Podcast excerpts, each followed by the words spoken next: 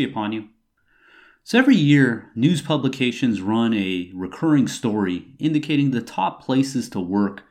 And I'm looking at a list from 2018. It's Worldwide Technology Top Places to Work from CNBC.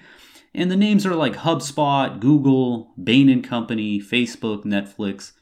And you know, people they spend so much time and energy uh, trying to make their resumes uh, look desirable so they can apply for one of these jobs and you know they pray that they're able to work at one of these places. But these places don't hire just anyone. They look for certain skill sets certain background certain schooling and um, also a lot of soft skills. You know are they a good team player? Uh, are they someone who's uh, hardworking? And based on that they make a decision if they're going to hire that person or not and it's ironic that these people they strive so hard to get a job at a place that, that they might work, uh, you know, a number of years before, at worst case, their lives are over, and yet they completely negate the hereafter. And the reality is, in the hereafter, we're all going to have a job to fulfill. And that job is going to be dependent on how we perform in this life. If we waste our time in this life and we don't prioritize accordingly, it's going to be similar to the person who, you know, chooses not to go to school or goes to school and just slacks off the whole time. And we see this example with the angels. God tells us that every angel has a specific job. In 37 164 through 165, it reads, Each one of us has a specific job. We are the arrangers. We have duly glorified our Lord. And some of the other jobs that God tells us that the angels uh, fulfill are in 1311 where it says shifts of angels take turns staying with each of you. They are in front of you and behind you. They stay with you and guard you in accordance with god's commands. So at any given time there's angels that are guarding us. Then in addition there's angels that are recording everything. In 5016 it reads we created the human and we know what he whispers to himself. We are closer to him than his jugular vein. Two recording angels at right and at a left are constantly recording so you can anticipate there's 7 billion people on this planet, and there's going to be at least two angels guarding them and two angels recording, and they work in shifts. And this is just a pittance compared to all the roles and functions and responsibility that God has given to these angels. And one of the classic cases of someone getting fired from God's kingdom is Satan. God gave the, the angels certain jobs and a responsibility to serve the human being. But Satan said, I don't want to serve. And therefore, he was kicked out of God's kingdom. He was fired. He was banished. Because just like a company won't tolerate someone who slacks off or someone who doesn't do their job, uh, God's kingdom is the same manner. If you don't want to do the job that God has assigned for you, that has been perfectly tailored for your qualities, then you don't have to work in God's kingdom. But it's going to be a very sad day on the day of judgment when we're come face to face with our creator. And some people they've done zero in this life to prepare themselves for this eternal job. And because of that they're not going to be hired in god's kingdom. And they're going to have to spend all of eternity wishing that they could have done better in this life. And god is not going to hire someone who's evil who's wicked just like you know google isn't going to hire someone that they find is going to be a nuisance to their company.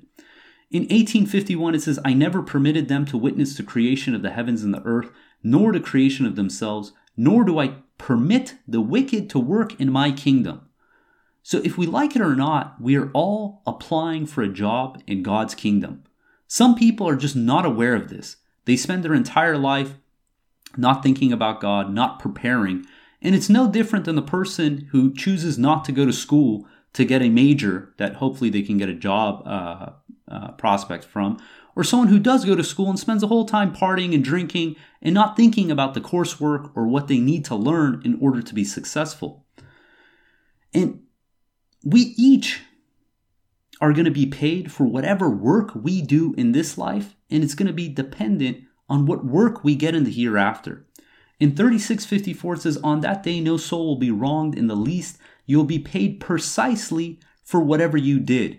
The dwellers of paradise will be on that day happily busy, meaning we are preparing ourselves for this eternal job that we're going to have. And you get so much fulfillment out of doing quality work. And the aspect is God knows us better than we know ourselves.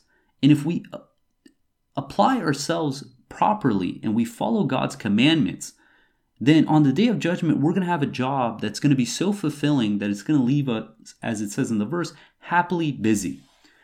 But in order to get this job, we have to have something that I'm uh, stealing from uh, the, the expression from cryptocurrency, but proof of work. We have to show that we've done the work in order to qualify for that job. Whether we like it or not, throughout this entire experience on earth, we're going to do one of two kinds of works either good work or evil work. And based on whatever work we do, we're going to be assigned accordingly. In chapter 3, verse 30, it says, The day will come when each soul will find all the good works it had done brought forth. As for the evil works, it will wish they were far, far removed. God alerts you that you shall reverence Him alone. God is compassionate towards the people. So in this world, we have a choice. Do we want to do good works or do we want to do evil works? The choice is completely up to us. God is telling us that there's going to be a day, it's going to be judgment day, and all our grades are going to be assigned based on the work we did in this life. If we slack off, if we don't do righteous work, we don't give to charity, we're not kind, we're not humble, then on the day of judgment, we have no one to blame but ourselves. But if we spend this time doing good works, trying to earn God's uh, uh, appreciation, trying to earn God's you know dignity that only comes from God, then we're going to be very happy with the results. In 2746 it says he said, "O my people, why do you hasten to commit evil instead of good works? If only you implore God for forgiveness, you may attain mercy." So we have to prove our work. We have to show that we want to work in God's kingdom, that we want to be hired. And the irony is that irrespective if we choose to submit willingly or unwillingly, we're ultimately going to submit to God. There is no choice about that. And it's the same thing as like a fish who's trying to swim upstream against a strong current. It doesn't matter how much they struggle, the current is going to direct them towards the direction that they're uh, destined to go. And same thing, we see the example of Satan. Satan said, Look, I don't want to serve the human being. I don't want to participate in this experiment. I'm better than he. And what he didn't realize was that ultimately he is serving the human being. He's testing the human being. He said, I'm made of fire and the human being is made of clay. But when you put clay inside fire, it purifies it. And that's what his purpose is. So now he's submitting to God unwillingly, and he's going to have no reward in the hereafter for the work he's doing. In 2789 through 90, it reads, Those who bring good works in their records will receive a far better rewards and they will be perfectly secure from the horrors of that day. As for those who bring evil works, they will be forced into hell. Do not get requited for what you did. And this is the reality is we are applying for a job in God's kingdom. Whether we like it or not, this is our destiny. And what we do, the work we do in this life, is going to dictate the job we're going to have for all of eternity. Because God is giving us an entire lifespan to prove ourselves, to prove our worthiness, that we deserve to have a prominent position in God's kingdom. And if we can't prove it throughout an entire lifespan, then it just goes to show that we don't deserve that position. And it's the same thing in a in the work environment. They look, they say, "Okay, what work experience do you have? Let me talk with some past references. Let me understand the quality of your work, your knowledge, your experience, and based on that information, they're going to make a decision if they're going to hire you or not. And it's no different in God's kingdom. But the consequences and the rewards are far greater than what we can expect. So when we're in this life, what is our purpose? A lot of people they say, look, God is almighty, is uh, has all the provisions, infinite number of provisions. You know, why does he need us to do anything? And it's an absolute blessing from God that He gives us purpose in this life and in the hereafter.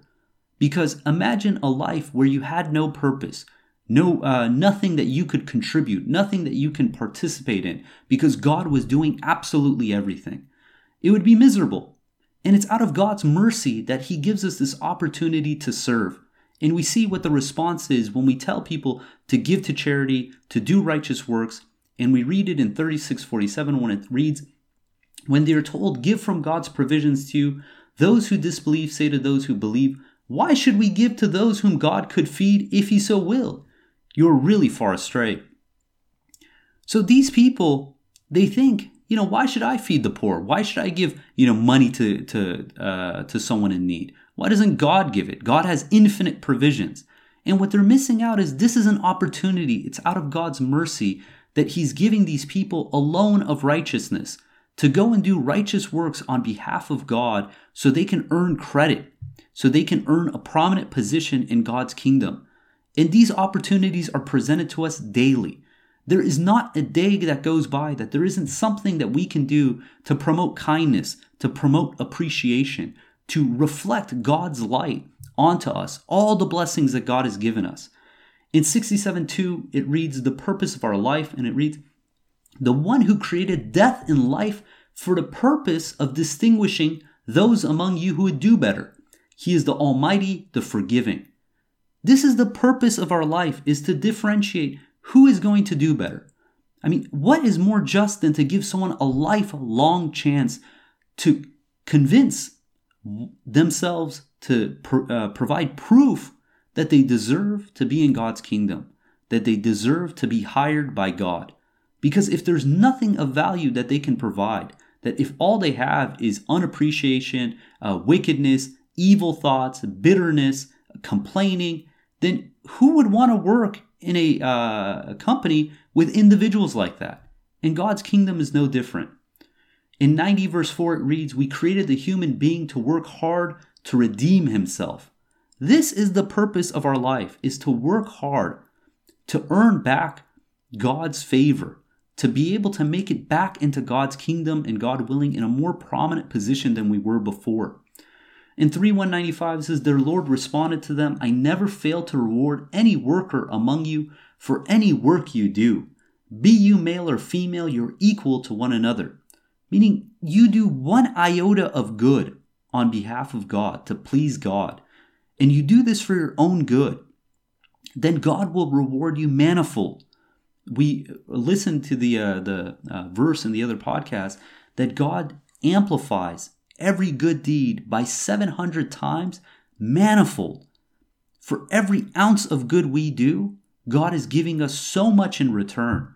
So we all have an equal opportunity, and it doesn't matter if you're rich or poor, uh, what ethnicity you are, what background you have. Every single human being on this planet has the opportunity to do good or to do evil. In whichever work we do, we're going to be paid back for that work. In 4332, it says, Are they the ones who assign your Lord's mercy? We have assigned their shares in this life, raising some of them above others in ranks in order to let them serve one another. The mercy from your Lord is far better than any material they may hoard. The purpose of this life is for us to serve to serve one another. And in 6165, it reads, He is the one who made you inheritors of the earth, and he raised some of you above others in rank in order to test you in accordance with what he has given you. Surely your Lord is efficient in enforcing retribution. He is forgiver, most merciful. So we are each going to be tested with what we were given. And God tells us in the Quran to give from the possessions you love. And from this, we have to serve one another. The rich serve the poor, the poor serve the rich in perfect symbiotic unison. And we have to be appreciative of this. If we complain, if we object, we say, no, I don't want to do my role. I don't want to serve. I don't want to do good things. I just want to be an evil, unappreciative person. Then our destiny is written in those actions. In 49:13 says, "O people, we have created you from the same male and female and rendered you distinct peoples, and tribes, that you may recognize one another. The best among you in the sight of God is the most righteous. God is omniscient, cognizant. So we are going to be tested by one another. Are we going to recognize one another? Or are we going to be ill of one another? Are we going to say, you know, I'm too rich to serve that poor person, or I'm too poor to serve that rich person?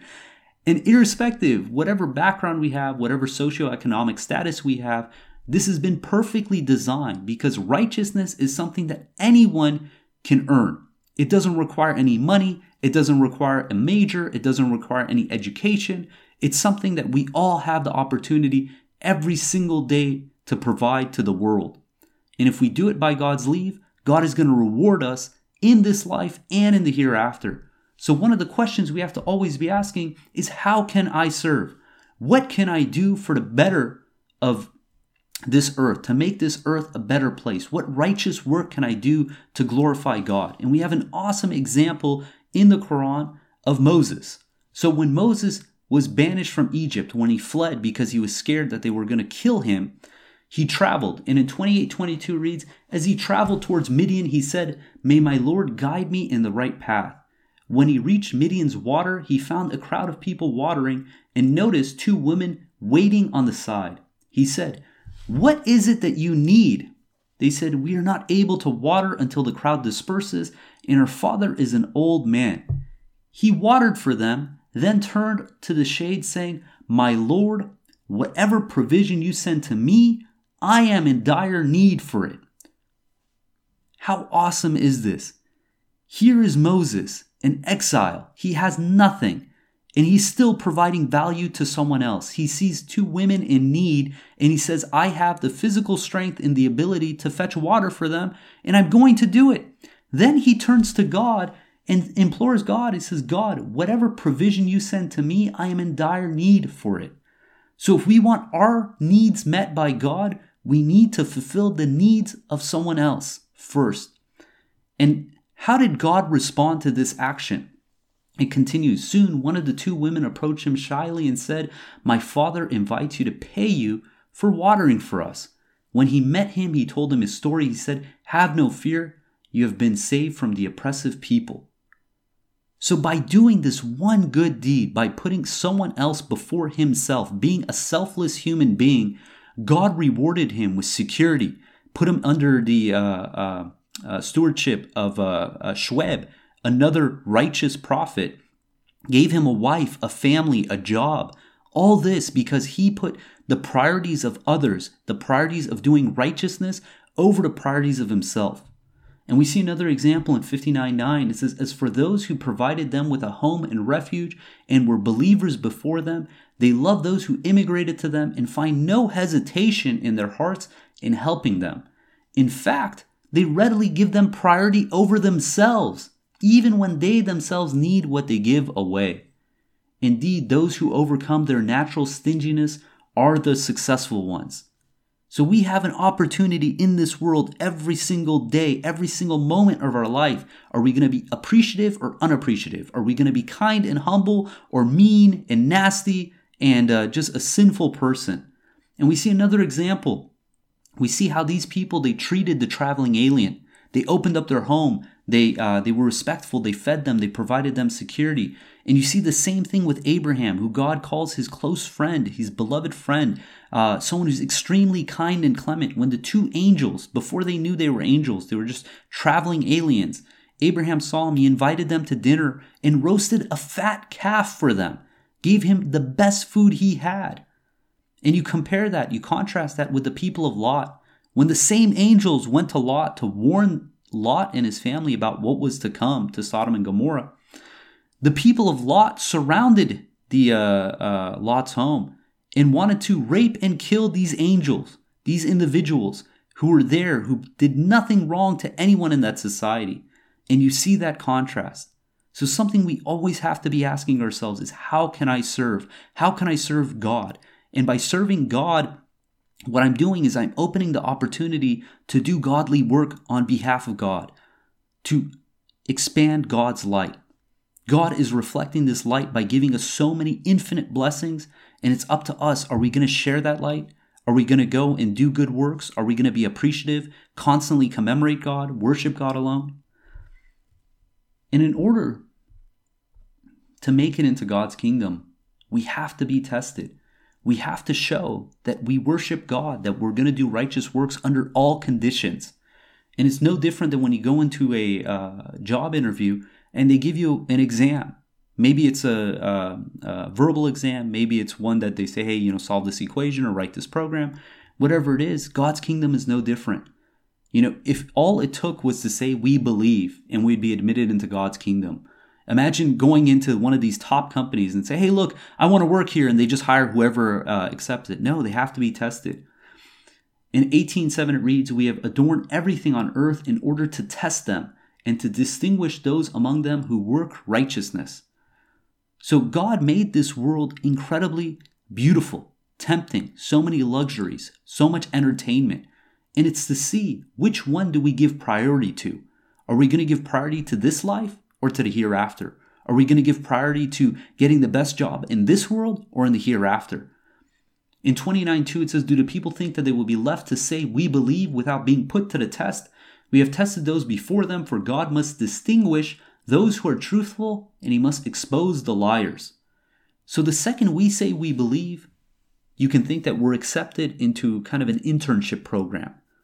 And from that, we're going to be tested. We're going to be presented with things of this world and the ability to do righteous works for the hereafter. And we're going to see which one is our priority. In 17, 18 through 19, it says, Anyone who chooses this fleeting life as his priority, we will rush to him what we decide to give him. Then we commit him to Gehenna, where he suffers forever, despised and defeated.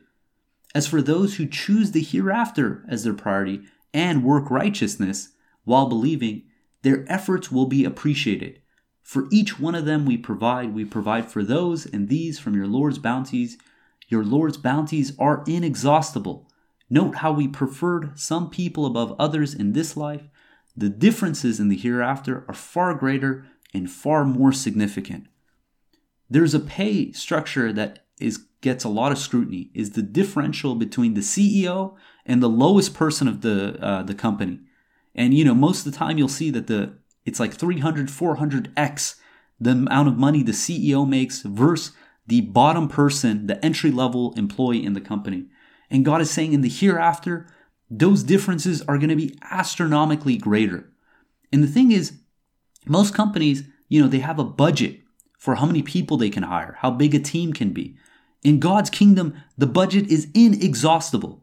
All it's looking for are good employees to work who want to work in God's kingdom and can prove that their priorities are set straight, that their number one priority is to do good, to be righteous, to be a caring, thoughtful individual. And those ones God has an infinite budget for, has infinite numbers of roles for. And the more righteous we are in this world, the more of a prominent position we're going to have in the hereafter, to the point where you look at the difference between the CEO pay and the entry level pay in this life is going to be nothing compared to the hereafter. And we do all this for our own good. God doesn't need any of this. Again, God is doing this for us as a favor because God could do all this himself. God is almighty, omniscient, omnipresent, omnipotent, all powerful. He doesn't need any of us, but it's an absolute blessing from God that He's giving us this opportunity, that He's opening up a role in His kingdom for us to be able to contribute, to find fulfillment in. And He's designed the life we have in this world to best prepare us for our role. And are we going to seize this opportunity? Are we going to take God up on this? God willing, we can think more about our career in the hereafter and realize that the work we do in this life ultimately will pay us back to whatever work we have in the hereafter. And the choice is 100% up to us. God willing, we're going to end there. If you guys got comments, questions, hit us up at qurantalk at gmail.com. And until next time, peace and God bless.